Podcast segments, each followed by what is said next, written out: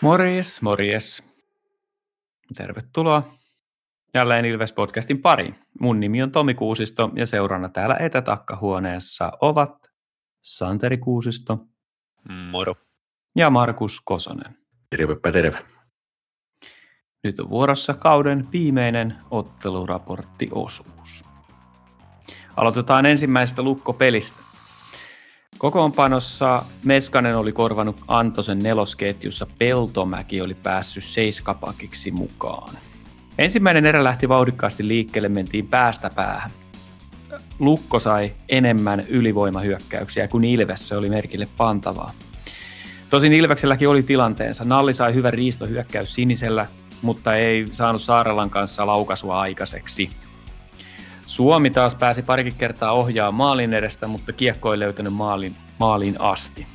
Macelli, Ikonen ja Järventie olivat jäällä, kun Lukko pääsi hyvään vastahyökkäykseen. Macelli pelasti o- tilanteen omaan päähän vaisusti, kiekko toimitettiin maalille, jossa Lukolla oli ylivoima ja kimmokkeen kautta yhteen nollaan. Peli jatkui edelleen virtaavana päästä päähän. Macelli tarjoili Järventielle maalin eteen, mutta Robi sutasi ohitse. Sitten Elorinne hävisi kiekon oman maalin takana ja limppu toimitettiin maalille. Nalli ja Joni Ikonen katseli vierestä, kun Tammela kiersi Mäkiniemen ja veti käytännössä tyhjiin kahteen nollaan. Tässä vaiheessa peliä molemmat oli viettänyt hyökkäysaloilla yhtä kauan. Peli tosin 2-0. Ja ekan erän loppupuolella mieho sai Skalitskin olkapään leukaansa, putos pois pelistä ja kausi ohi. Erän lopussa Saarella sai kakkosen, kun yritti laukausta ja mailla nousi liian korkealle suoraan Lukon pelaajan kasvoihin. No eihän siinä kauaa mennyt, kun peli oli 3-0. Selkeästi todella hyvin hiottu kuvio, jossa Odette oli syvällä kulmassa. Repo polokkas Ilveksen kärkikarvaajan Suomea ja Saarijärvi tällä Sandre Hakulisen hyvän maskin kautta viivavedon sisään. Tämän jälkeen Matseli järjesti kiekon taas Järventielle maalin eteen, mutta tällä kertaa liian lähelle, niin Robi ei onnistunut nostamaan siitä maalia. Lukko alkoi ehkä ottaa vähän jalkaa kaasulta, kun tilanne tuntuu olevan selvä, vaikka ne pitikin kiekkoa hallussa. Ei päästy toisessa erässä kertaakaan pyörittävään toisessa päässä ja vaihtaa samalla, kun taas Lukko sai hyvää vaarallista pyöritystä. Ekat 10 minuuttia tokasta erästä peli täysin Lukolla hallussa. Ilveksen viisikon välit liian suuret ja annettiin liikaa tilaa vastustajalle. Erän puolivälissä Meskanen esitteli taas Ilveksen kokoonpanon laajuutta, kun kokoonpanon ulkopuolelta tulleena nelosen laiturina riisti kiekoja vastahyökkäyksestä sivalsi alanurkkaan kolmeen yhteen.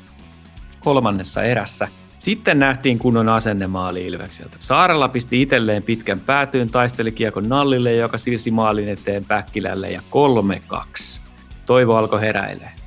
Vajat kolme minuuttia myöhemmin taas Saarela kuljetti oikealta laidalla suojaten susikädellä ja juuri kun mä taas ajattelin, että taas näitä, että ei riitä voima eikä, eikä uho menee sinne maalille, niin Saarela olikin kiertänyt jo maalin, siirsi keskelle nousevalle Tuomas Salmela, joka rystyltä torjunnan ja tolpan kautta kolmeen kolmeen. Kuulemma sovittu kuvio. No, sitten Lukko alkoi taas pelaa ja Ilveksen hyökkäykset toistuvasti tökkäsi tumpelointiin omalla sinisellä. Sitten tuli aloitus Ilveksen päähän. Oikea laitahyökkäjä Aleksi La- Saarella oli vasemmalla laidalla ja sitten kun Koivistoinen voitti aloituksen, Saarella siirsi sen pressille viivaan ja liuku sitten maalin eteen vetopaikkaa. Kuvion seurauksena oli un- Saarella oli unohtanut täysin vapaaksi ja pääsi vetämään suoraan syötöstä puoli aukinaiseen haaviin neljään kolmeen. Ilves ei saanut kunnon kirja-aikaa ja Lukko teki tyhjiin 5-3. Torjunnat Lehtisellä 10, Mäkiniemellä 36. Viimeisen erän laukaukset Lukolle 22-5. Vaikka Lukolla oli peli hallussa, niin kuitenkin huippupaikat suht vähissä. Kaksi maalia tuli harjoitelluista ja täydellisesti toteutetuista kuvioista. Seuraavana päivänä osa kaksi tätä ottelusarjaa jälleen Raumalla. Ja tällä kertaa Ilves tuli aika erilaisella taktiikalla tähän peliin, eli kun ensimmäisessä pelissä oltiin pyritty jatkuvasti paineistamaan ja luisteltiin koko ajan kiekon perässä, niin tähän peliin oltiin selvästi otettu vähän, vähän passiivisempi karvaustaktiikka, johtuen varmastikin siitä, että edellisen pelin lopussa ei enää ollut bensaa tankissa kolmannessa erässä takaa jo. Mutta eihän tämmöinen trappipeli, jossa seistään keskialueella, niin toiminut kuin aivan ajoittain Ilvekselle ja se on ihan luonnollista, kun ei tällaista ole koko kaudella oikeastaan pelattu. Mutta eipähän sentään väsytetty itteensä tässä pelissä kiekon perässä juoksemisella. Kuitenkin Lukko hallitsi pelin virtausta jälleen koko ajan ja pääsi vyöryttämään omia hyökkäyksiään. Ei ehkä ihan yhtä pahasti kuin ekassa pelissä, mutta kuitenkin selkeätä hallintaa. Ekan erään lopussa sitten Lukko sai ylivoiman, josta Eetu Koivistoinen pisti aivan järkyttävän komealla rannelaukauksella lukemat yhteen nollaan. Mäkkäri olisi tämänkin ehkä voinut ottaa kiinni, koska on pelas niin huippupelit nämä muutkin, mutta ei sitä nyt kai sentään ihan jokasta voi seivata. Toisen erän alkuun sitten Robin Press piti Ilveksen trappiä pilkkanaan purjehtien koko kentän läpi. Tämä oli just niin kuin se kulminaatio siitä, että kun Ilves ei selvästi ole sitä trappia kauheasti reenannut, niin tällaista voi tapahtua, että sieltä tulee vastustajan pakki ja luistelee koko kentän läpi ja pistää lukemat kahteen nollaan. Ilves pääsi tässä vieste peliin mukaan ja sai tehtyä kavennuksen kahteen yhteen, kun Kalle Maalahti tarjoili nampupassin takatolpalle, josta Joona Ikonen pisti pussiin. Mutta kolmannessa erässä sitten taas Ilvekselle jäähy, ja sen aikana sitten Andre Hakulinen iski kolmeen yhteen suora hyökkäyksestä. Tämän jälkeen Ilves ei luovuttanut ja tosiaan nyt oli selvästi virtaa enemmän tankissa jäljellä kuin edellisessä pelissä. Sanoisin, että johtuu juuri siitä, että kun pelattiin passiivisemmalla karvauksella, niin jaksettiin vyöryttää omia hyökkäyksiä sitten tässä kolmannessa erässä. Ja jopa voitettiin laukaukset tässä, että, että siellä oli Lassi Lehtisellä jopa kahdeksan torjuntaa tässä kolmannessa erässä, mutta totuuden nimessä eihän Ilves kovin lähellä ollut kaventaa, saatika tasoittaa tätä peliä tästäkään huolimatta ja sitten vielä lopussa Hakulinen pääsi laittamaan tyhjiin loppulukemat neljään yhteen. Ja seuraavaksi sitten Ilves ja Lukko kohtasivat Hakametsässä ja eihän siinä sitten oli, että tästä ottelusta tuli viimeinen playerimatsi Hakametsässä.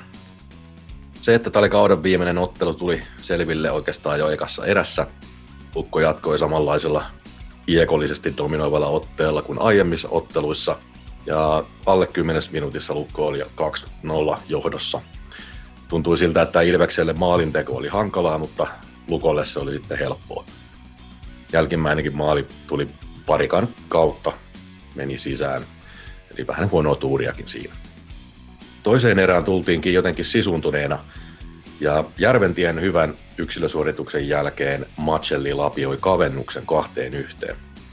Hetkeä myöhemmin hienon yksilösuorituksen tarjoili myös Myttynen, kun tasotti ottelun tovia myöhemmin. Kartoi siitä maalin editse ja malttoi odottaa, että maalivahti reagoi ja siltä sitten puttasi sisään.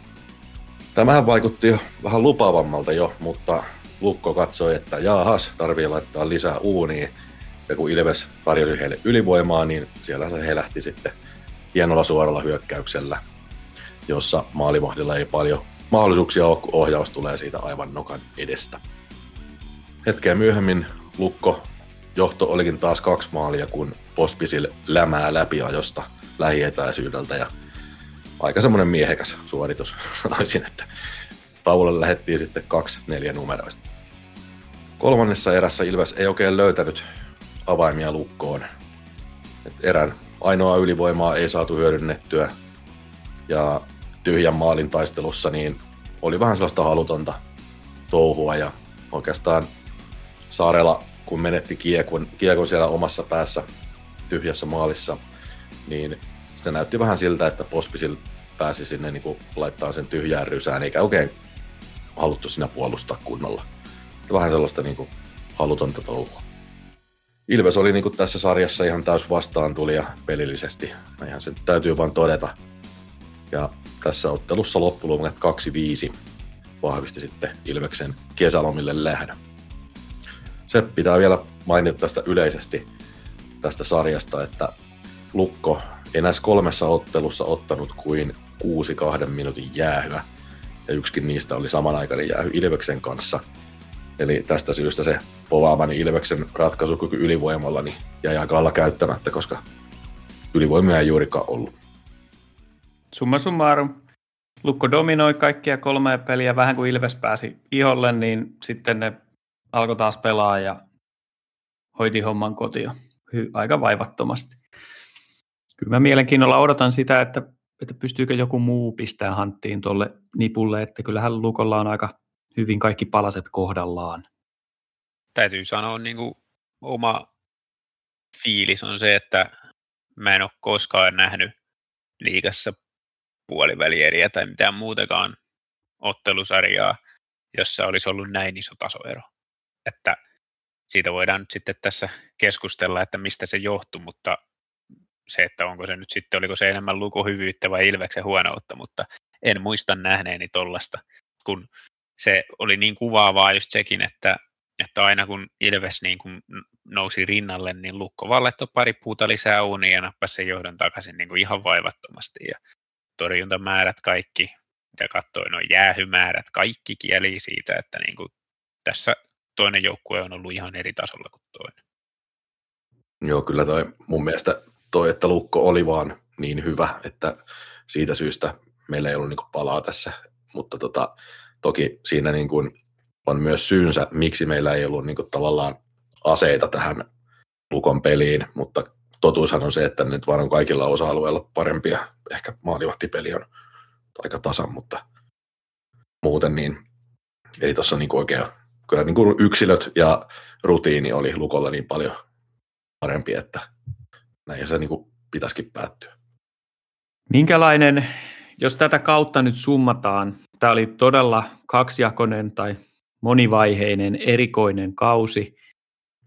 Alussa meille, meille ei nyt ihan dominoitu, mutta siis oltiin huikeassa vireessä ja muutenkin uskomattoman hienolla joukkueella johdettiin liikaa, liigaa ja, ja toive oli, että jos, jos joukkue pysyisi yhtä vahvana loppuun asti, niin ihan taistellaan runkosarjan voitosta ja, ja mestaruudesta. Mutta sitten kun tällaiset ulkomaille lähtijät niin kun lähti pois, niin peli romahtikin täysin ja tuli tappioputkeen vuodenvaihteen jälkeen. Sen jälkeen tiivistyi puolustuspeli, maalivahtipeli, saatiin hommaa vähän ehkä kuosiin ja lopputulema se, että jäätiin yhden pisteen päähän runkosarjan neljännestä sijasta. Oltiin kahdeksansia, sitten hoidettiin, päästiin säälistä pudotuspeleihin ja sitten siellä tuli semmoinen, semmoinen seinä vastaan, että ei mitään mahdollisuuksia, niin mikä fiilis tästä kaudesta jäi teille? No kyllähän se niin kuin tiedossa oli, että kun NHL-lainat lähtee, niin joukkue heikentyy. Ja sitten oikeastaan se, mitä, mitä tota, itse uskoin, että eri tapa pystytään säilyttämään ilmankin niitä, mutta se ei sitten oikeastaan noilla yksilöillä onnistunutkaan. Sen jälkeen nämä ikään kuin paikkaavat hankinnat niin oli kyllä aika heikkoja yleisesti, että niin kuin epäonnistumisia siinä, siinä pelaajahankinnoissa ja sitten ehkä siinä, että sitä pelitapaa ei sitten pystytty ennen kuin huomattiin, että se ei, se ei tota, kaikkia joukkoita vastaan toimikkaan, niin sitten variaatiot jäi jotenkin puuttuin, että vähän valmennuksen piikkiinkin sitä, siitä tota, voi laittaa. Sitten en mä tiedä, mikä siinä on niin vaikeaa, että Myrräkin oli jotenkin sillain, että ei saatu niin kuin, psyykattua sitä joukkuetta sitten sen tavallaan niin kuin koronatauko oli pari viikkoa ja muuta, niin ei saatu sitä joukkuetta sitten niin kuin psyykattua sellaiseen kuntoon, kun olisi pitänyt, niin se on mun mielestä vähän ihmeellistä, että miten, miten se sitten näin kävi. Et kyllähän tässä niin kuin pettynyt on kieltämättä, vaikka päästiin playereihin, mutta tota, se, että Lukko oli noin ylivoimainen, niin se tietysti niin kuin vähän synkentää tuota saavutusta, että, että huomattiin, että me ei oikeasti niin kuin pärjätä tuollaisia joukkoita vastaan. Se pistää vähän mielen matalaksi, mutta... Se on just noin. Erittä, erittäin hyvin sanottu tuo lopputiivistys oli oikeastaan se, mitä mä, mä meinasin kanssa sanoa, että, että tota, ennen kautta jo tiesin, että tiedettiin kaikki, että tämä tulee olemaan poikkeuksellinen kausi ja että kaikki joudutaan menemään sumussa ja kun tiedetään taloudelliset realiteetit Ilveksellä verrattuna esimerkiksi Lukkoon, niin realiteetti on se, että ei voida rakentaa joukkuetta samalla tavalla, kun ei tiedetä paljonko pelataan pelejä, paljonko pelataan yleisölle pelejä, tuleeko yhteiskunnalta tukea, niin kaikki nämä realiteetit kun tiedettiin, niin itse ainakin ajattelin, että tämä kausi niin niin tota, voi olla, että tulee vaikea, voi olla, että ei, ei pärjätä tällä kaudella ja, ja sitten silloinkin, kun oli NHL-lainat ja meni tosi hyvin, niin kyllähän siinä semmoinen pieni, pieni tota, asteriski oli ja sen ajattelin, ajattelin sillä että voi hyvin olla, että keväällä ei sitten pudotuspeleissä ihan pärjätäkään, että jos ei meillä ole löytynyt uusia kärkiyksilöitä sitten niiden lähtiöiden tilalle. Ka- kaiken tämän sanottua, niin, niin tosiaan ehkä ajatuksissa oli se silloin, että, että vaikka tässä, tästä kaudesta nyt jäisi, ei jäisi sinänsä mitään käteen, että tiputaan puolivälierissä, niin en olisi ajatellut sitä niin isona pettymyksenä. Mutta se, mikä sitten muutti tämän, niin oli juurikin se, että miten Lukolle hävittiin. Että kun ei ollut kerta kaikkiaan niin kuin mitään palaa. Ja niin kuin sanoin tuossa, että en, ole, en muista ikinä nähneeni niin kuin näin suurta tasoeroa.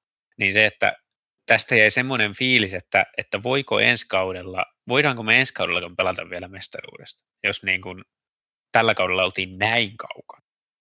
Et kuitenkin sama valmennus jatkaa, sama pelaaja runko jatkaa, vaikka sinne nyt tulisikin monen näköistä seppää ja tekijämiestä, niin riittääkö se? Sen takia, sen takia jäi aika niin kuin, tota, masentunut olo tämän, tämän kauden jälkeen. No tästä sitten notkeasti siirrymmekin valmennuksen puintiin. Eipä mulla noihin nyt hirveästi lisättävää ole. Mä esitän nyt tässä kaksi tällaista teoriaa, että mihin tämä kausi nyt sitten kaatu. Tai siis tässä on kaksi osapuolta, pelaajat ja valmennus. Ensimmäinen teoria. Tämä oli huonosta joukkueen rakennuksesta johtuva, johtuva lässähdys. Loppukaudesta, jos katsotaan, että ketä meillä on keskushyökkäinä, niin jos kokoonpanon ulkopuolelta tulee laitahyökkäjä ykkösketjun keskelle, niin aika huonoilla kantimillaan toi sentteriosasto. Korona sekoitti kautta, koska Santeri Virtasen piti olla meillä kans yksi keskushyökkääjä, mutta hänen koronatartunnan takiansa kausi jäi kesken. Loukkaantumisten takia kokoonpano eli koko ajan, ja sitten justiin tämä sentteriongelmakin varmasti johti siihen, että ei, ei pystytty pitämään samanlaisia ketjuja. Oikeastaan kolmosketju toi Päkkilä, Saaralan, Alli oli ainoa, joka pysyi koko kauden kasassa. Niko Peltola loukkaantui, eli puolustuksesta puuttuu iso liideri. Maalivahtipelissä oli ongelmia puolivälissä kautta, tosin Mäkiniemihän paransi tietysti loppua kohti, mutta se, että se varmasti vaikutti joukkueen runkosarjasijoitukseen isosti. Ja sitten valmennuksen eduksi on katsottava se, että pelitapaa vähän muutettiin puolustuksen osalta tuossa vuodenvaihteen jälkeen tulleen tappioputken aikana tai sen jälkeen, että sitten alkoi maalivahtipelikin paranee. Mutta sitten se toinen näkökulma on se, että tämä pelitapa, jota yritettiin, eli tällaista pystysuunnan nopeata kääntämistä ja äkkiä omasta päädystä lähdetään, niin sopiko se tälle pelaajistolle? Löytyykö meillä pelinappulat siihen vai olisiko esimerkiksi pitänyt muuttaa, kun huomataan, että Myttysellä ja Joni Ikosella ei riitä jalka tällaiseen, niin, niin muuttaa sitä pelitapaa. Muusta tuntuu ainakin tässä pudotuspeleissä erityisesti, kun kiinnittää huomioon tuollaisen lukon, lukkoon vastaan, kun pelataan, että, että joka todella hyvin pelaa joukkueena yhteen, niin meidän puolella taas näytti usein olevan tilanne, että jätkät ei tiedä, mitä pitäisi tehdä, että tuolla on nyt toi kiekko ja se lähestyy hyökkäyssiniviivaan ja sitten meidän laiturit joutuu karteleen siinä, että, että meneekö, tuleeko ristiinpisto vai, vai mennäänkö kuljettamalla vai mitä tehdään, oliko sovittu tarpeeksi asioita etukäteen, ja joukkue sen takia näytti hitaalta. Ja sitten tosiaan tämä, kun mm, pidän KK tai Lukko erittäin hyvin valmennettuina niin kuin tämän pelitaavan suhteen ja kurinalaisuuden ja tällaisten asioiden suhteen niin kuin liikan parhaita melkein joukkueita, niin, niin oltiin kyllä todella pahassa mankelissa myös KK vastaan. Niin tässä on nyt nämä näkökulmat, että mikä teidän mielestä nyt on sitten se perimmäinen syy Onko se se valmennus vai oliko joukkue vaan huonosti rakennettu?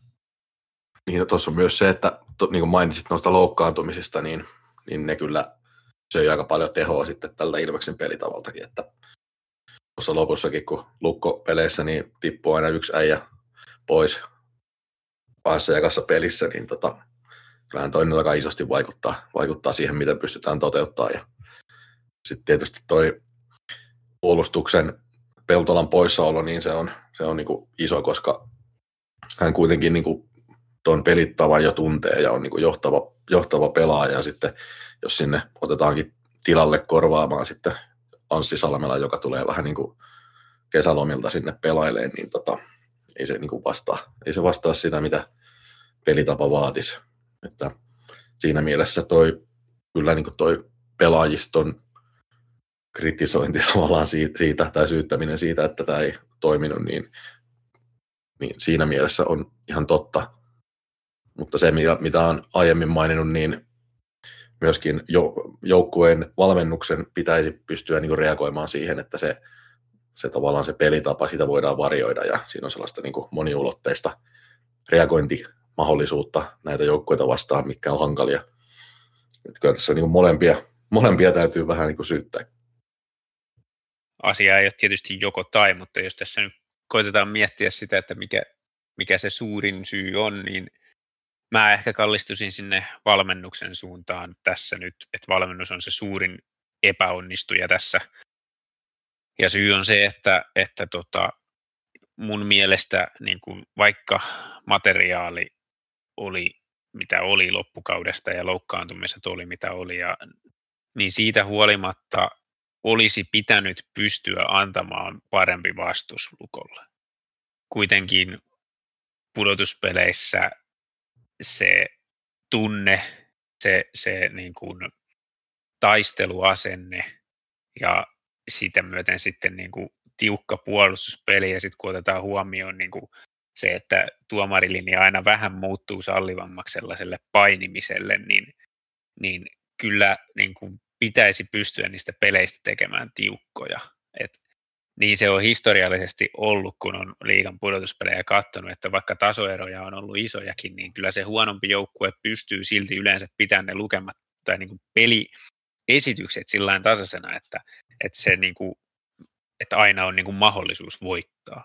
Mutta Ilveksellä nyt lukkoa vastaan ei näyttänyt olevan mitään mahdollisuutta voittaa, ja mä en niin kuin, kun mä tuota Ilveksen rosteria katson, niin vaikka se kuinka repaleinen nyt oli, niin siitä huolimatta mun mielestä se ei ollut niin huono, että se oikeuttaisi noin huonoja esityksiä lukkoa vastaan, että, että kyllä mä niin kuin sitten käännän tämän niin, että, että val, valmennuksen olisi jotain, jotain pitänyt pystyä tekemään, tai juurikin niin, että pelitavassa olisi pitänyt olla jotain variaatio, tai se olisi pitänyt olla niin kuin täysin erilainen tälle pelaajamateriaalille.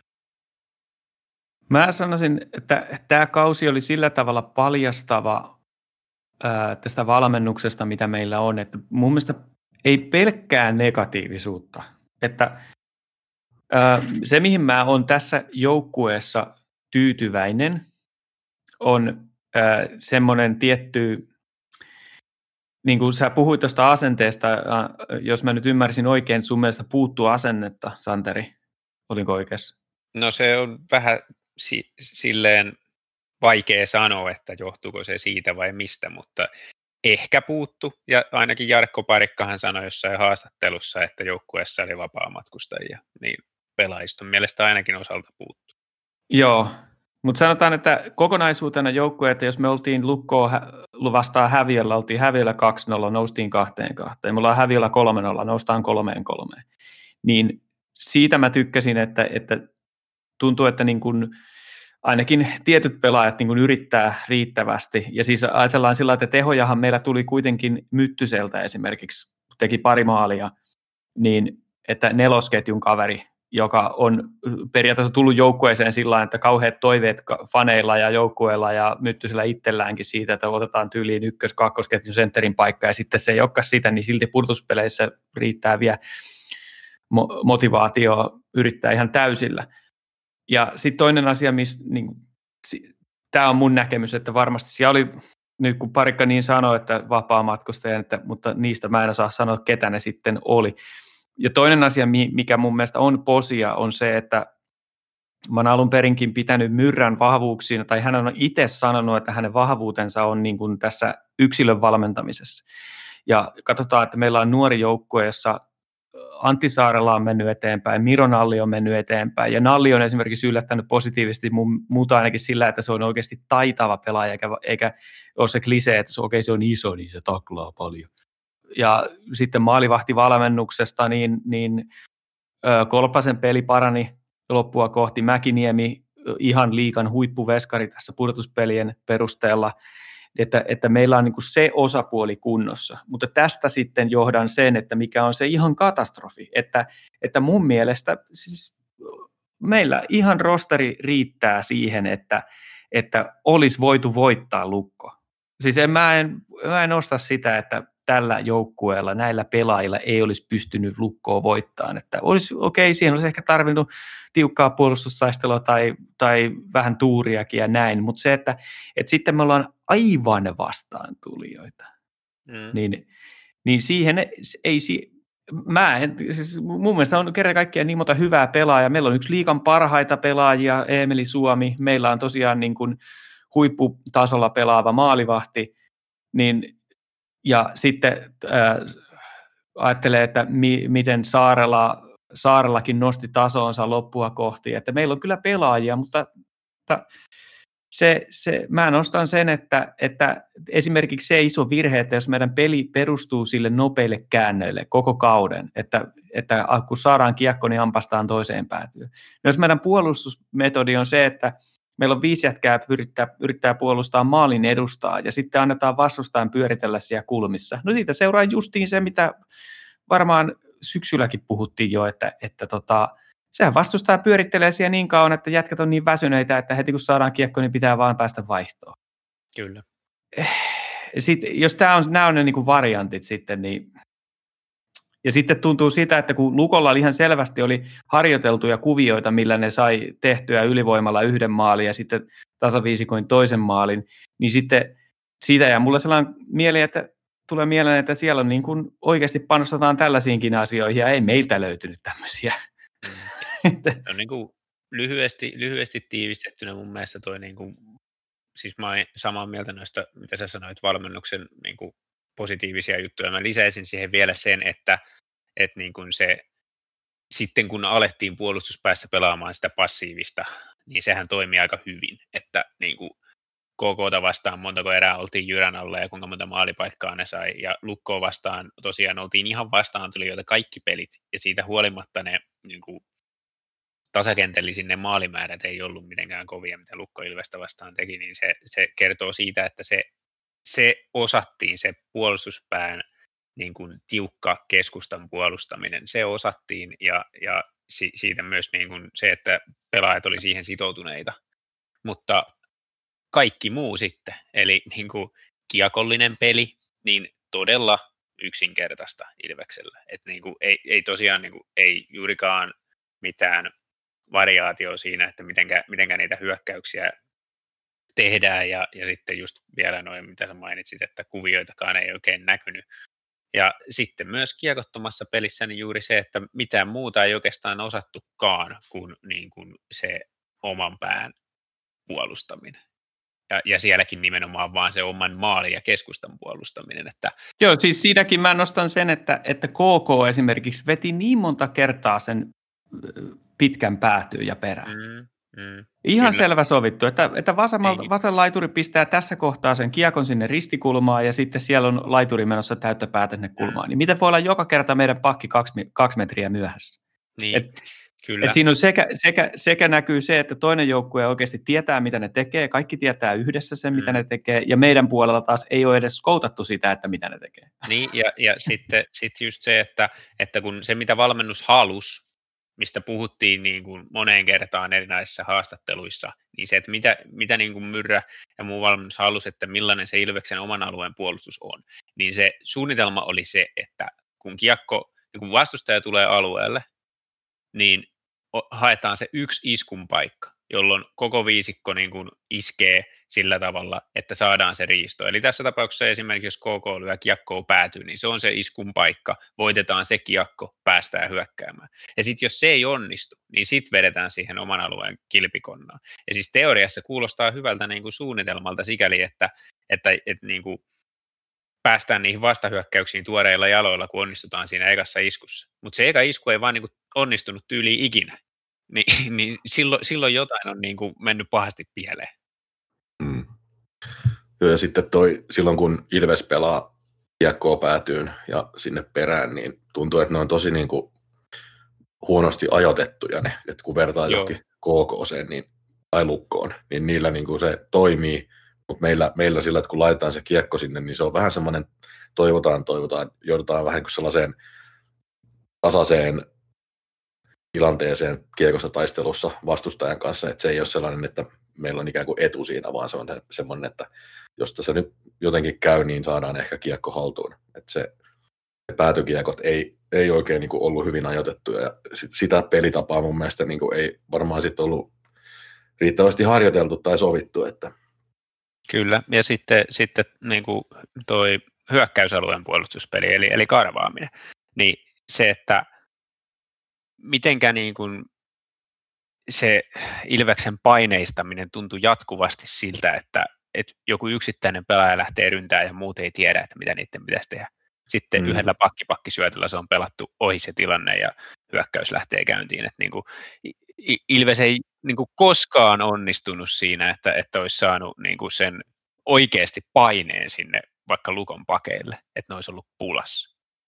Joo, ja siis tämä ihmetyttää se, että kuitenkin puhutaan, että molemmilla on viisi jätkää siellä kentällä. Niin. Niin miten, miten voi olla, että niillä on jatkuvasti kaksi äijää vapaana ihan keskellä siinä, ja sitten ne pääsee tosiaan yhdellä pakkipakkisiirrolla sieltä paineen alta pois, ja sitten keskusyökkää ja voi puolikenttää surffailla toiseen päätyyn. Mm.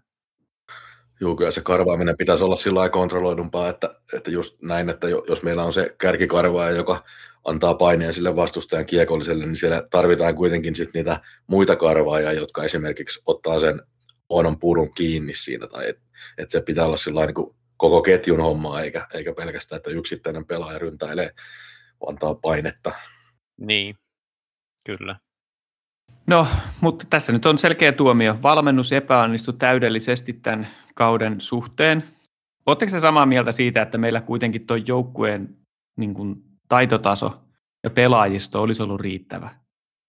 Että olisi pitänyt välieriin asti päästä. No siis, mikä on riittävä ja mikä on niin siis se, että en mä tiedä, oliko Ilveksellä nyt top 4 materiaali, että siinä mielessä, niin jos se nyt ei päästy välieriin, niin ehkä se nyt ei ollut mikään suuri epäonnistuminen, mutta, mutta se vaan niin kuin se, että ei sen materiaalin taakse voi mennä. Se ei ollut niin huono, että sen taakse voisi mennä. Et, niin kuin jääkiek, jos, jos katsot jääkiekon historiaa, niin, niin kuin mitä tahansa sarjaa, niin huonommalla materiaalilla voi voittaa paremman. Ja se vaatii sitä, että, että se on niin kuin hyvin valmennettu joukkue. Tämä ei selvästikään ollut.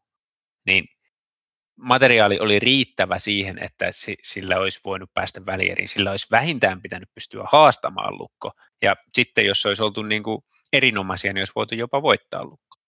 Mm. Näin mä No, sanot, mä, oon, mä oon ihan samaa mieltä, että, että se, se on vähän sosiaali lillukan varsia sitten, kun aletaan pelaaja pelaajalta vertailemaan, kuka on parempi ja mikä on, mikä on tota NR-rating milläkin pelaajalla, mutta se, että, että kyllä olisi se kun nyt se näytti, että ei ollut mahdollista voittaa, niin se olisi pitänyt olla mahdollista voittaa. Kyllä, kyllä. Sen olisi vähintään pitänyt näyttää siltä, että tässä on mahikset. Mm. No, toivotaan nyt sitten, että ensi kaudeksi valmennuskin ymmärtää omat heikkoutensa ja asioita saadaan korjattua. Niin, mä jos lopetetaan vähän positiiviseen tähän nyt niin kuin mun, mun puolesta tämä, valmennuksen analyysi, niin se, että mun toivo lepää siinä, että tämän kauden tarina oli noin niin kuin valmennuksen näkökulmasta se, että se alkukausi meni hemmeti hyvin. Me, meillä oli ne NR-lainat siellä auttamassa, niin ne ehkä vähän sumensi sitä, sitä että mit, mit, mitä ne todelliset ongelmat siellä oli. Ja sitten siihen asiaan herättiin liian myöhään ja johtuen tästä poikkeuskaudesta, niin tuo otteluohjelma painottu keväälle todella rajusti. Niin se, että jos tajuttiin tammikuussa, että hetkoneen, meillä on muuten aika isoja ongelmia tässä, niin siitä koko loppukausi oli 3-4 peliä viikossa. Niin aika vaikeahan se on siinä vaiheessa enää lähteä tekemään mitään massiivista remonttia siihen pelitapaan. Että mun toivo lepää siinä, että valmennus kyllä tajus, missä ne ongelmat on, mutta niillä ei vain riittänyt aika korjata niitä. Ja ensi kaudella, kun on, saadaan taas hyvä ja pitkä kesä alle tuohon, niin, niin saadaan korjattua nämä ongelmat. Joo, tässä se toivo lepää ja sitten jos ajatellaan tietysti, jos verrataan Lukkoon ja KKC, niin siellä on useamman vuoden projektit nyt sai niin kuin ikään kuin kulminaationsa. Että, että jos vertaa heidän joukkueidensa kehityskarta ja, ja pohjia, niin vähän erilainen, erilaiset ehkä pelimerkit. Ja Koskelahan eilen haastattelussa myönsi sen, että keskikaista onnis, epäonnistui täysin hankinnat, että, että tota, ensi kaudeksi sekin paranee. Niin kyllä tällä joukkueella on, mä sanoisin, että toivon kipinä elää, että Myrrän pitää vaan kehittyä merkittävästi hyvin nopealla aikataululla ja hän on kokematon päävalmentaja tällä tasolla, että ens, ensi kausi on sitten aikamoinen mittari. Niin, ja siis onhan sekin niin kuin mahdollista, että, että sinne tulisi joku vielä apumieheksi, että, että tota, jos, jos tästä nykyisestä valmennustiimistä vaikka puuttuu jonkunnäköistä osaamista, niin ehkä sitä voidaan hommata ulkopuolelta. Mutta toisaalta mä nyt luulisin, että Ojasen Markolla olisi aika niin kuin selkäytimessä se semmoinen eh, niin sanottu meidän peli, kun on tuo tapparassa heilunut aika kauan, niin, niin mä kyllä luulen, että hän, hän tietää, että mitenkä, mitenkä sitä peliä pitää muokata, jotta saadaan vähän muutakin kuin pelkkää pystysuuntaan kohotusta. Joo, ja, mutta siis fakta on se, että tämä asia ei tule muuttuu, että ainakaan nyt, että, että Myrrä saa ainakin ensi kauden vielä kokeilla – mulla on sellainen käsitys, että, että Myrrällä on urheilutoimien johdon luotto ja että sieltä on tullut sellaista viestiä haastatteluiden kautta, että, että he ymmärtää, että valmennus ei ole pelannut täydellä pakalla tällä kaudella, että pelaajistossa on ollut ongelmia. Kyllä, Mutta... se, on, se on just näin, ja siis pitää nyt niin kuin olla realisti senkin suhteen, että, että emme voida kenkiä joka valmentajaa, jolla on, niin kuin, kun sille joudutaan kumminkin maksamaan palkkaa sitten, että kyllä tuo nyt täytyy vielä katsoa se kortti, että Myrrä ja Myrren valmennus kokonaisuutena kehittyy tästä. Samaa mieltä. Kyllä. No, sitten nyt on puhuttu valmennuksesta, joukkueesta kokonaisuutena, niin puhutaan, nostetaan esille vähän yksilöitä tuolta. Jos lähdetään tästä negatiivisesta puolesta, tällä, kaudella, tällä kertaa me ei nyt anneta kouluarvosanaa jokaiselle pelaajalle. Ehkä tarpeeton harjoite menee hirveän kauan aikaa, mutta nostetaan tämmöisiä mielenkiintoisempia nimiä ainakin meidän mielestä. Niin Markus, sano, aloitatko sä vaikka, nostako nimiä, mitkä sun mielestä alitti odotukset tällä kaudella Ilveksen pelaajista? Joo, no tota, kyllä niin kuin Kalle Maalahti on yksi sellainen, mikä mun mielestä alitti odotukset, vaikka niin kuin näytti siltä, että kun loppupelit alkoi, niin alkoi myöskin kiristymään, mutta silleen, että ehkä semmoinen aika ihan, ihan hyvä pisteet teki tällä kaudella, mutta ei ollut kuitenkaan semmoinen ihan niin, niin kuin vahva kiekollinen pelaaja Ilveksessä, mikä olisi tarvinnut. Ja varsinkin kun Peltolakin oli pois kauden, niin, niin tota, tietyllä tavalla Maalahti oli meidän ykköspakki tuossa kiekollisessa pelissä ja ei ihan pystynyt, pystynyt niin puristamaan itsestään alkukaudesta irti sitä, mitä olisi tarvittu.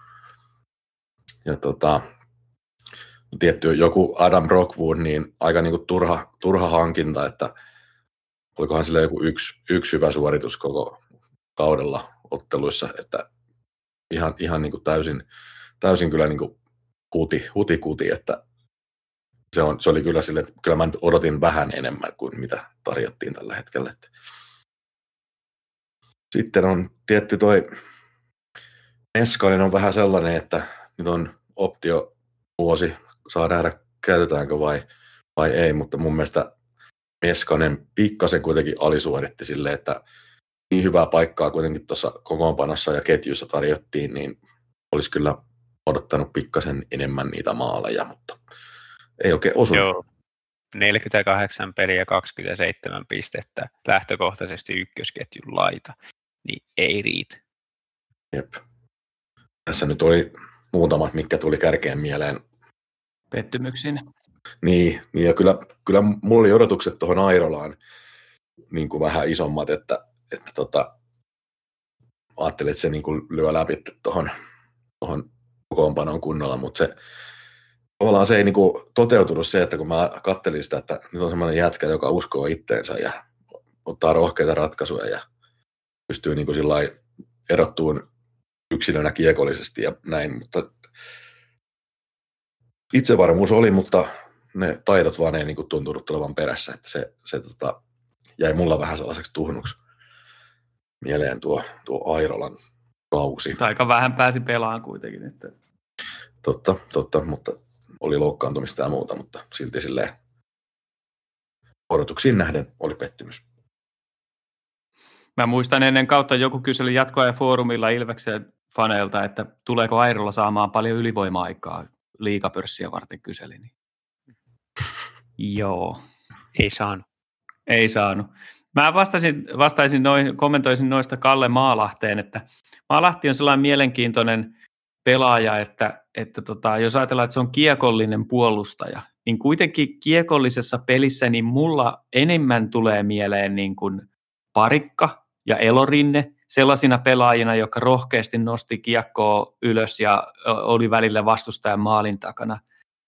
Että, että se, se on hämmentää meikäläistä, että onko siinä joku asenteessa sitten erilainen pykälä näillä muilla pelaajilla.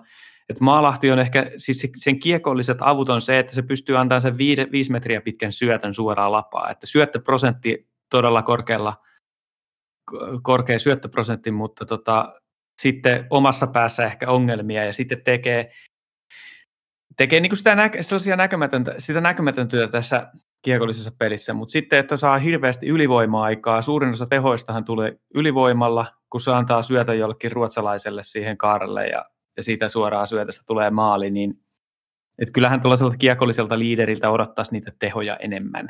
Niin, ja tasaviisikoin enemmän panosta, mutta sanon Maalahden puolustukseksi sen, että hän on sellaisen kiekollisen puolustajan prototyyppipelaaja, joka ei, niin kuin, sopii nimenomaan siihen toiseen pelitapaan, eli siihen meidän peliin, eli ei, ei sovi Ilveksen pelitapaan.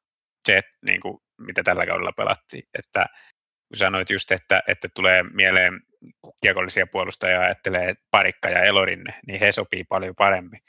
Et toi Maalahden paras avu, mitä sanoit, että syötöt menee lapaan, niin se on juuri ihanteellinen siihen, että kun lähdetään viivelähdöllä hitaasti omasta päästä, koko viisikko lähtee liikkeelle, Maalahti tuo sen kiekon sieltä maalin takaa ja antaa sen syötön täyteen vauhtiin sille kaistalle, jossa se vapaa pelaaja on. Niin siinä Maalahti on parhaimmillaan ja Ilves ei noita hyökkäyksiä ota niin kuin juuri yhtään pelissä, niin ei se pääse tasaviisikoin sitten esiinkään. Toki niin kuin kyllähän pelaaja voisi vähän kehittyä ja niin kuin sopeutua siihen toiseenkin pelitapaan, mitä pelataan, että, että niin kuin kuitenkin usein pari kautta jo tässä ollut, niin tota, olisi voinut, mutta tämän kuitenkin sanon Maalahden puolustukseksi. No olisiko sulla Santeri sitten muita pettymyksen aiheuttaneita pelaajia listalla? No on mulla vielä pari, mitä voisi nostaa. Et, tota, nämä menee nyt tuonne hankintaosastolle sitten, niin Salmela Nanssi, niin siis todella flegmaattista peliä. Ja niin kuin aikaisemmin sanottu, niin kolme kertaa menetti kiekon siinä ylivoimalla viivassa, niin kertoo kaiken. Siis siitä, että kiekollinen huolellisuus ja samoin kiekoton huolellisuus omassa päässäni heikkoo. Ja mä odotin, että olisi pudotuspeleissä nostanut tasonsa, vähän skarpannut, ja ottanut fyysistä roolia, presensiä, ei mitään, ei kerta kaikkiaan mitään, niin todella iso pettymys, vaikka mä en sitä nyt mitään superliideriä odottanut tuonne puolustukseen, niin odotin paljon enemmän, kun tämä julkaistiin tämä, tämä hankinta, niin Salmela jäi sinne miinussarakkeeseen mulla. Ja toinen, niin sitten ei ihan yhtä iso miinus, mutta kuitenkin miinus, niin Myttynen, Matias Myttynen, että tota, odotin enemmän esimerkiksi ylivoimalla, olisi ollut niin kuin jonkunnäköistä hyötyä hänestä oikeasti tai muutenkin niin kuin teki pudotuspeleissä pari komeata maalia, mutta, mutta tota, siihen se sitten oikeastaan jäi. Si- siitä voi sanoa just sen, että toisaalta pudotuspeleissä nosti tasonsa ja sieltä nelosketjusta tuli hienosti esiin, mutta silloin kun tämä hankinta julkistettiin, niin kyllä mä nyt oletin, että pelaa meillä kakkosketjun sentterinä ja pärjää siinä roolissa, ei pärjää. Joo, kyllä, kyllä. Myttysen osalta just jotenkin ainakin ne ensimmäiset pelit, mitä pelas, niin tuntui silleen, että se kiekollinen rohkeus niin ei oikein, se oli vähän niin kuin arka sen kiekon kanssa ja sitten oli just kuitenkin hommattu sellaiseksi pelaajaksi, joka ei olisi arka kiekon kanssa, vaan, vaan taitava peliä näkevä, hyviä syöttöjä antava pelaaja, niin ei, ei ihan kyllä toteutunut, toteutunut tässä. Ja sitten tota, mitä nyt tuohon Salmelan Anssiin sanotaan, niin, niin on kyllä ihan samaa mieltä, että tuntuu, että vähän, vähän niin kuin asenneongelmaa oli kuitenkin pelata nyt Ilveksessä, että se mitä sanoit flegmaattinen, niin se kuvaa kyllä aika hyvin, hyvin sitä, että vähän, vähän sellaista niin kuin laiskaa tekemistä koko ajan, sillä niin kuin taloudellista ja vähän sillä että kunhan tästä nyt vaan selvitään tästä tilanteesta, että mä nyt jaksa tähän taistella, mutta, mutta tota, sinne päin sellaista näky, vaikka tietty pelaajan kyvyt niin on sellaiset, että hyvinkin, hyvinkin tuohon rosteriin mahtuu, mutta ei, ei kyllä tuolla asenteella. Mä komppaan tuota Matias Myttystä ja mun mielestä se on todella hyvä esimerkki. Tai mun mielestä Matias Myttyseen kulminoituu tämän joukkueen kaikki ongelmat. Ja tietyllä tavalla myös se, että, että tota, siis tarkoitan ei hänen vikansa, mutta se, se että tota, joo. Löydettiin se syypää vihdoin. Ei ollutkaan valmennuksen vika, se oli Myttysen. Matias Myttysen Mutta tota, kun mä luulen, että Matiaskin olisi ollut erilaisella pelitavalla niin kakkosketjussa sentterin. Ja mm-hmm. sitten ehkä loppukaudesta Saarella olisi ottanut sen tontin, mutta, mutta toi, että kiekollisen pelin arkuutta ja näin, niin, niin mä luulen, että kun jos ei jalka riitä tällaiseen coast to coast kiekkoon, niin sitten se voi se aiheuttaa ne ongelmat. Ja sitten vastaavasti se, että kuitenkin osoittaa sen taitotasonsa pudotuspeleissä, niin siinä tullaan siihen, että, että meillä tässä pelaajistossa on sitä taitoa, pystytään tekemään hienoja maaleja, mutta sitten se joukkuepeli ei ole sillä tasolla, että pystytään ulosmittaan se taito. Niin sen takia siihen se mun mielestä sitten kaatuu loppujen lopuksi. Mutta ei tiedä, tämä on tietysti nämä on ikäviä juttuja, mutta sillä että ei näillä näytöillä voi niin kuin ajatella, että olisi ensi kauden joukkueessa mukana. Hmm. No, haluatteko nostaa jotakin sellaisia pelaajia, jotka täyttivät odotukset, ei ylittänyt eikä alittanut, vai siirrytäänkö suoraan näihin, jotka saa pelkkää posia? Mennään sinne posiosastolle. Joo, ei mulla, ei mulla ole sanottavaa näistä täytti paikkansa kavereista. Mä, mä sanon täytti paikkansa kaverin toi, äh, mun mielestä Robi Järventie menee sille osastolle, että erittäin nuori pelaaja. Taas tuntuu, että ehkä Järventie meikäläisen papereissa on silloin sama oireyhtymä kuin Saarelalla, niin kuin että äh, odotukset on ehkä piirun verran liian kovat, mutta kuitenkin tehoja pystyy tekemään kauden mittaan ja odotukset on, että, että mikäli jatkaa Ilveksessä ensi kaudella eikä siirry johonkin johonkin Pohjois-Amerikkaan, niin voi odottaa, että tehot lisääntyy. Mutta sillä, sillä tavalla niin kun, äh, voisi ottaa ehkä positiivisenakin, mutta, mutta mä sen takia en nosta positiivisena, että Matsellin kanssa samassa ketjussa, niin kyllä usein tuntui siltä, että Matselle järjesti namupaikkoja ja Järventie ei vaan pystynyt viimeistelemään, että jos se laukaus vielä vähän paranee tuosta, niin sitten puhutaan ykkösketjun laiturin tasosta. Itseluottamusjuttuja, että Järventien kausi oli tosi kaksijakoinen, että, että e, e, siellä ekalla puolikkaalla syksyllä niin se pisti niistä Matselin paikoista todella kovalla prosentilla sisään, mutta sitten tuli se nuorten kisat ja siellä kadotettu itseluottamus, joka ei sitten enää löytynyt, vaikka sitä kissojen ja koirien kanssa etittiin koko loppukausi, niin se ajoittaisia valonpilkahduksia lukuun ottamatta se ei enää lähtenyt kunnolla. Ja sinänsä niin kuin se kuitenkin, minkä takia mä olisin no, jättänyt tämän sinne posilaariin, niin oli se, että jos nyt katsotaan kuitenkin just, että minkä ikäinen kaveri ja millaiset näytöt oli liikasta ennen tätä kautta, niin siihen, niihin odotuksiin nähden niin aika kova suoritus, 14 maalia ja vaikka kevätkaudella nyt katsoskin kuvasta, niin ei kai kukaan nyt ennen kautta odottanut, että tämä on se kaveri, joka meillä pudotuspeleissä maalit tekee. Mm. Se Joo, on just näin. Niin kuin Robin kohdalla rupesi tavallaan sitten kun rupesi tota, nuorten kisojen jälkeen, niin ei ollut enää oikein niin kuin tahti kunnossa, niin rupesi puristaa mailaa ja sitten tuli vähän sellaista yliyrittämistä ja sen mm. nuorilla pelaajilla tietysti on ihan, ihan normaaliakin, että se, se tota, var, varmasti tulee niin kuin vietosta kehittyyn, että pisteiden valossa tulee olemaan varmasti tehokas meillä, meillä ensi kaudellakin, mutta nyt tässä vähän niin tuli tämmöinen mentaali, mentaalipuolen apina selkään, niin sitten se vähän niin kuin tuli epätasainen kausi siitä, siitä syystä. Mutta siis erittäin mielenkiintoista nähdä ensi kaudella, kun ei ole enää Matsellia mm. ainakaan näillä näkymin, niin, niin tota, kuinka ne tehdä, pystyykö itse järjestämään niitä paikkoja sitten. Että... Niin. Mutta tota, positiivisista. Mä nostaisin ensimmäisenä, niin jo äsken, aikaisemmin mainitsin Miro Nallin, että, että siitä tulee meillä vielä hieno pelaaja. Et on, on koko, on näköä ja tuntuu, että on jalkaa ja taitoakin. Että mulle jäi erityisesti mieleen se maali, oliko se KKta vastaan, että kun tuli vasemmalta ja pystyi pistää hirveän stopin siihen maalivahdin eteen ja pistikin etukulmasta sisään, niin se avasi meikäläisen silmiä myös, mutta onhan siis Nalli tehnyt tehoja aikaisemminkin sillä että oho, kato, siitä tuli maali. niin. mm. Ja mun mielestä Nalli on malliesimerkki taas tämän meidän valmennuksen parhaista ominaisuuksista, että pystytään kehittämään nuorten pelaajien taitotasoa. Kyllä, että on, joo, on, on, iloinen siitä, että Mirolla on kahdesta seuraavasta kaudesta vielä soppari. Nalli jättää aina kaiken jäälle ja sitä on niin siistiä katsoa. Ja Nalli myös oli näitä harvoja pelaajia tässä rosterissa, jolle tuo Ilveksen pelitapa sopi, että pääsi, pääsi oikeuksiinsa, kun sai, sai luistella kovaa ja mennä päästä päähän ja meni tota, aina, aina tilanteessa alle niin sanotusti, eli otti mustelmaa ja otti blokkia ja mitä, mitä vaan, niin tota, tosi siistiä katsoa ja itselläkin ehdottomia niin kuin, suurimpia positiivisia muistoja tästä kaudesta, Nallin esitykset.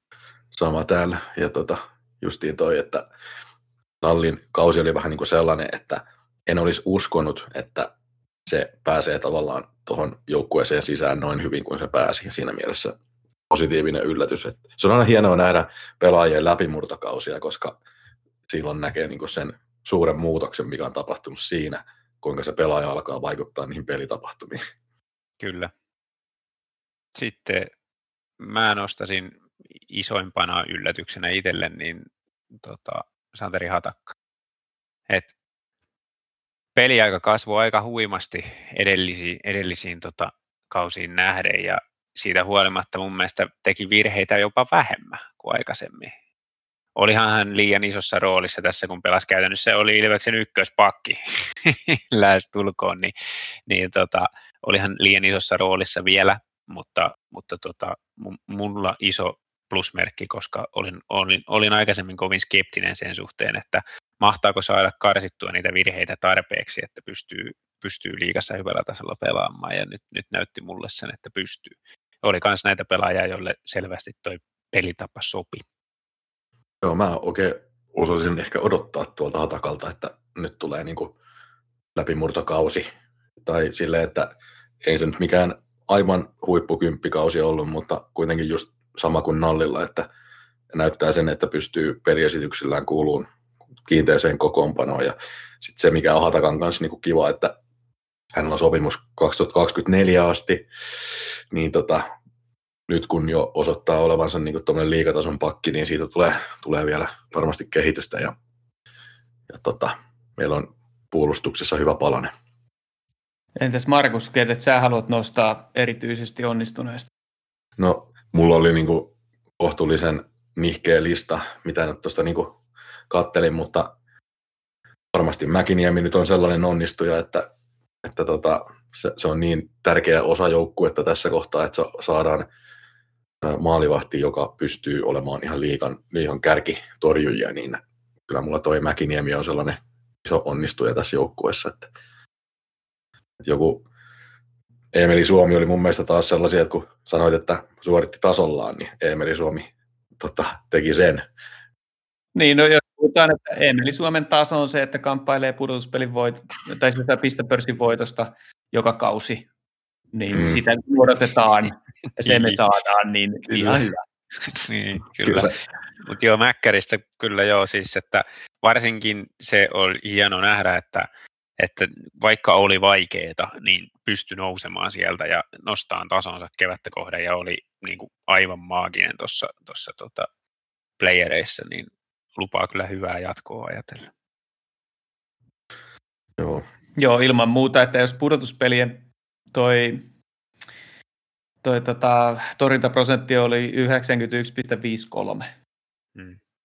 Mä, mun oma henkilökohtainen kaikkien aikojen suosikki pelaaja on semmoinen NR-maalivahti kuin Patrick Rua, ja justiin kattelin YouTubesta sen urasta kertovan videon, niin, niin se, että mikä teki Patrick Ruasta monen mielestä kaikkien aikojen parhaan maalivahdin oli se, että, että saattaa runkosarja rallateltiin vähän sinne ja tänne, mutta sitten kun mentiin tuonne pudotuspeleihin, niin äijä voitti neljä Stanley Cupia ja kaksi kertaa valittiin pudotuspelien parhaaksi pelaajaksi ja aina, voitettiin, aina voittivat jatkoajalla ja toi torjuntaprosentti nousi aina kun mentiin kevättä kohti, niin niin sehän on, siis toi maalivahdin homma on vähän sillä että loppujen lopuksi ihan sama mitä, millä sijoituksella, kunhan päästään pudotuspeleihin, sitten vaan torjuu kaiken, niin voitetaan mestaruus. se on hyvä taktiikka. Helppo homma, helppo Niin, mutta se, tällä mä niin kuin, mä niin kuin tykkään tuollaisesta asenteesta. Se on vähän sellainen pohjoisamerikkalainen ajatus on siitä, että kunhan päästään siihen turnaukseen, eli pudotuspeleihin, niin sitten voidaan, sitten kun voitetaan niitä pelejä, niin sitten voitetaan mestaruus, että se runkosarja on vähän sellaista harjoittelua, ja sitten toi, että Mäkiniemi nosti tasonsa kauden loppua kohti, ja yritän niitäkin opetella sitä, että en sano, että Eetu Mäkiniemi on huono maalivahti, vaan pitää puhua, että se maalivahtipelin pitää parantua, ja niin se parantukin. Että nyt, nyt isolla luotolla voi lähteä ensi kauteen, että jos Mäkkäri on meidän ykkönen, niin ei mua haittaa ollenkaan. Kyllä. Sitten tota, semmoinen, nyt ollaan koko kaudenkin mittakaavassa, niin kyllä toi, silloin kun Panu Mieho tuli Ilvekseen, niin tota, mä ehkä jotenkin, mulla oli vähän erilaiset odotukset siitä, että minkälainen pelaaja se on ja tulee olemaan Ilveksessä. Ja tota, nyt sitten kun meillä oli tämmöinen erikoinen kausi, niin Mieho pääsi ikään kuin nouseen siellä ketjuhierarkiassa ylöspäin ja oikeastaan se tuntuu aina siltä, että aina se ketju, missä Mieho on, niin jotenkin toimii. Mm. Ja sitten kun tuli loukkaantumista ja muuta, niin sen poissaolo heti huomasi, että kyllä mä siinä mielessä niin on vähän niin kuin yllättänyt se, että Mieho oikeasti niin kuin on myöskin fiksu ja kiekollinen pelaaja ja niin kuin hy- hyvää pelilukua ja muuta tällaista kaiken muun hyvän lisäksi. Että se oli kyllä Joo. mulla mie- mieho niin plussalla tässä. Ja osaa pelata ylivoimalla maskimiehenä ja osittain siitä johtuen, ja siitä johtuen, että pääsi pelaamaan ykkössentterinkin roolissa aika monta peliä, niin teki pisteennätyksensä tällä kaudella, vaikka pelasi vain 36 peliä. Mutta kyllähän niin kuin miehon suhteen niin se isoin niin kuin, ää, tota, negatiivinen on se, että kun se loukkaantuu joka kausi. Että jos nyt pysyisi vaikka ensi kauden ehjänä, niin se tekisi yli 30 pistettä kolmosketjusta vaikka.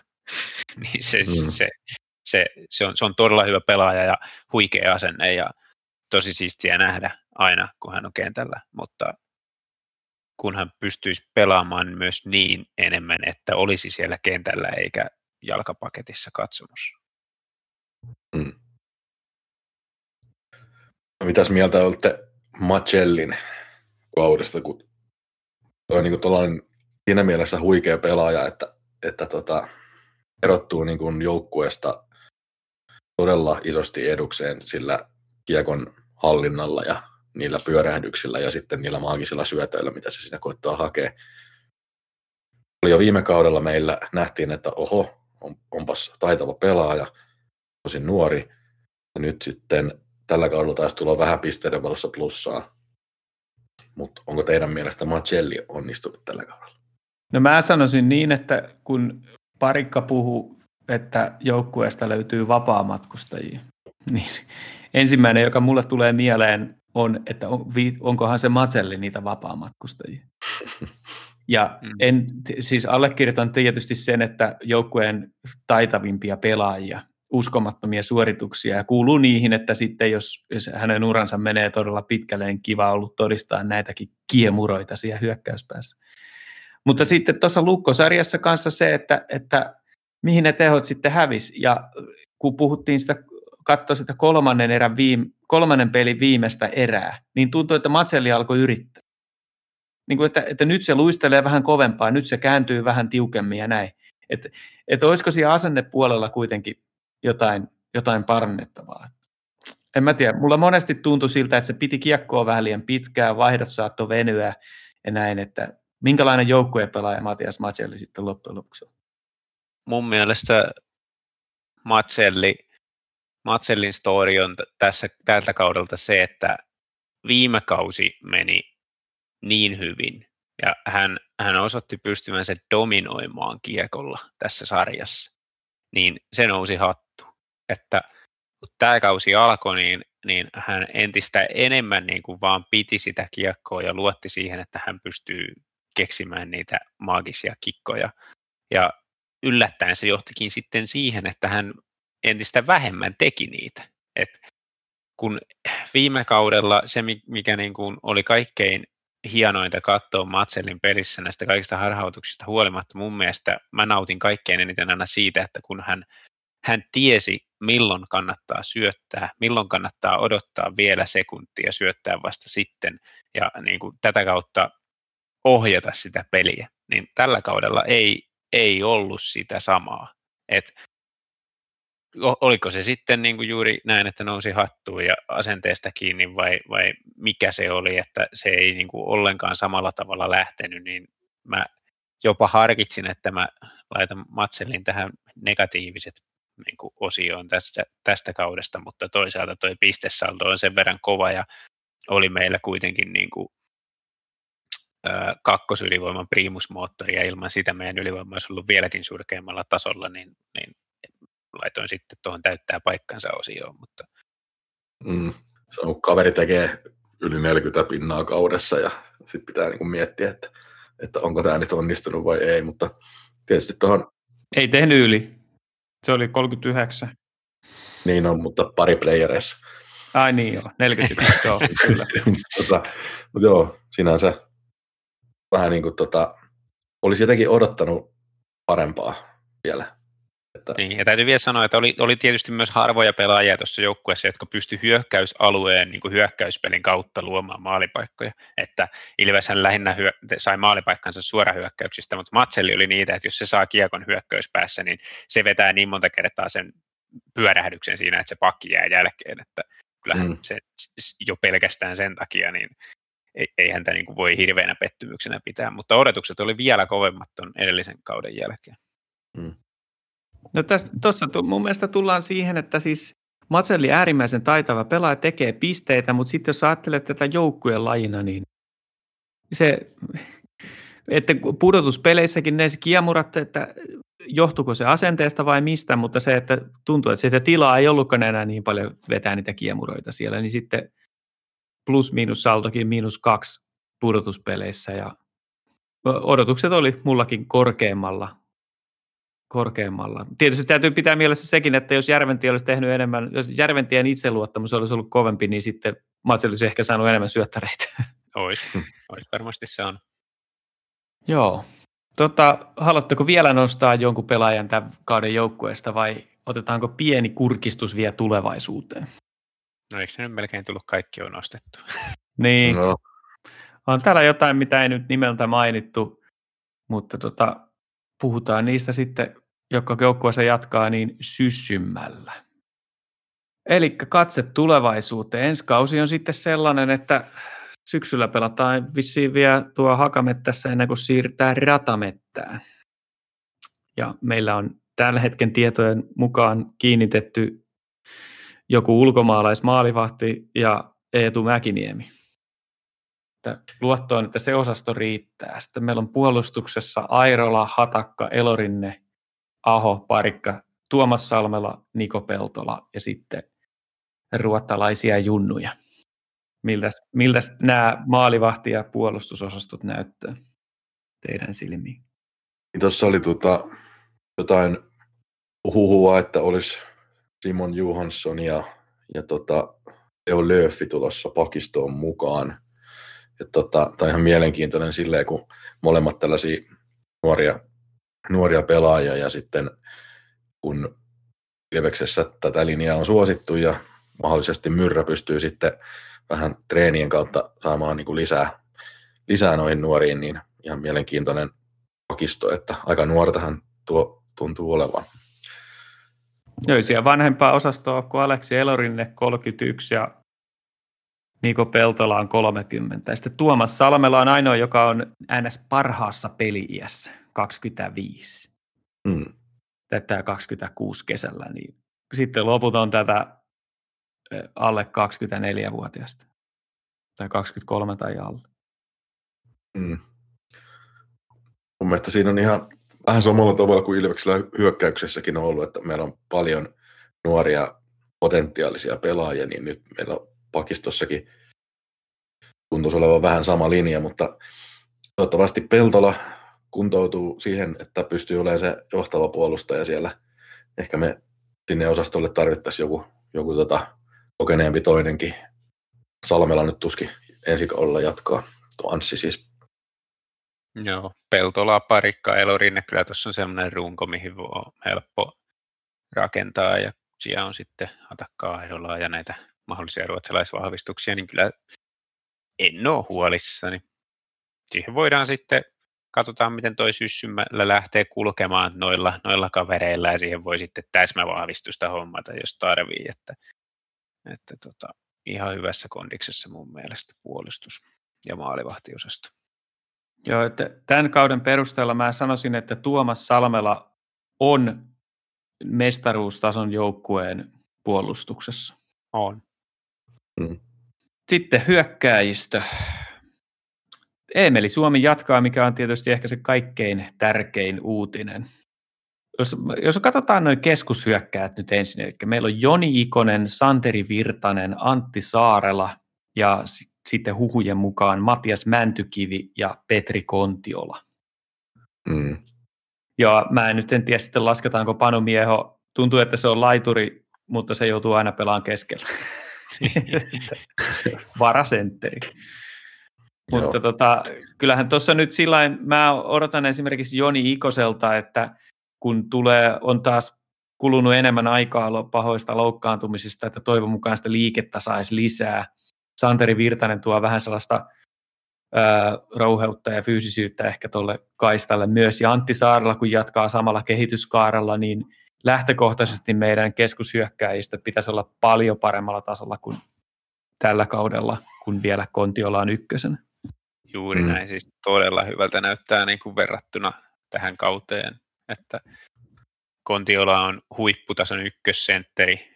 Virtasesta me nyt ei saatu kunnon kuvaa, mutta, mutta tota, voi olla, että, että on meille kakkosentterinä ja jos ei kykene siihen, niin Saarella kykenee tämän kauden perusteella. Sitten siihen näistä kavereista jompikumpi siihen kolmanneksi, sitten on vielä tämä Ikosen Joni niin kuin jokerikorttina, että kyllä toi on niin kuin, näyttää jo aika, aika tota, hyvältä, että pitäisi riittää. Joo, kyllä, kyllä pitäisi pystyä tuolla lähteä liikakautta kohti, jos saadaan se kontiola sinne, sinne tosiaan tuon Matias Mäntykiven osalta, niin, niin sehän on sinänsä kans ihan mielenkiintoinen tapaus. En usko, että tulee pelaamaan välttämättä sentterinä ensi kaudella Ilveksessä, mutta vähän semmoinen Saipan Eemeli Suomi. tai siis silleen, että en nyt ihan sitä, sitä tasoa välttämättä, mutta silleen käynyt niin Saipan juniorikoulu ja ollut vähän niin kuin joukkueen kapteenistossa paras pistemies ja maalintekijä. Ja tota, sillä niin noususuhdanteisessa iässä, että tätä 19V pääsee liikaan. Ja tota, sitten kuitenkin niin kuin, liikamaalikin on takana, mutta ei kuitenkaan sitten niin kuin, murtautunut sillä tavalla sinne, sinne Saipan kokoonpanoon, että pelasi sitten kautensa Mestiksessä kuitenkin ja Ketterässä. No voitti mestaruuden tietysti, mutta tota, tämä on sellainen pelaaja, joka ei ole vielä kunnolla preikannut niin liigassa eikä oikeastaan Mestiksessäkään, mutta jos se saadaan niin kuin treenattua, tuommoinen kaveri, joka on periaatteessa menestynyt aina, kun on pelannut, niin tota, jos toi saadaan sillä muotoiltua liika, liikakuntoon, niin ihan mielenkiintoinen kortti kyllä. Ja sehän on ilmeisesti, hyvä paikka tämmöisille nuorille breikkiensä hakeville pelaajille. Että No sitten laituriosasto. Emeli Suomi tietysti, Robi Järventie, Miro Nallia, Päkkilää, Joona Ikosta, sitten tosiaan Panu Miehoa. Nämä nyt on tietysti kaikki tykätään näistä pelaajista, mutta toi on kyllä se mielenkiintoisin. Ville Meskasen ensi kauden soppari, sopparin kohdalla lukee, että optio. Käyttäisittekö te Ville Meskasen option? En käyttäisi. Lähtökohtaisesti ymmärränkö. Ei riitä ykkösketjun laitaa ja se on kuitenkin se paikka, mihin Meskanen pitäisi sijoittaa, jos, jos hän joukkueessa olisi. Joo, olen kyllä ihan samaa mieltä tuosta, että ei ihan riitä siihen rooliin, mikä on tarjolla ja kaveri ei ole semmoinen pelaaja, joka laitettaisiin neloskenttään tuusaileen, että en, en laittaisi jatkoa Meskaselle.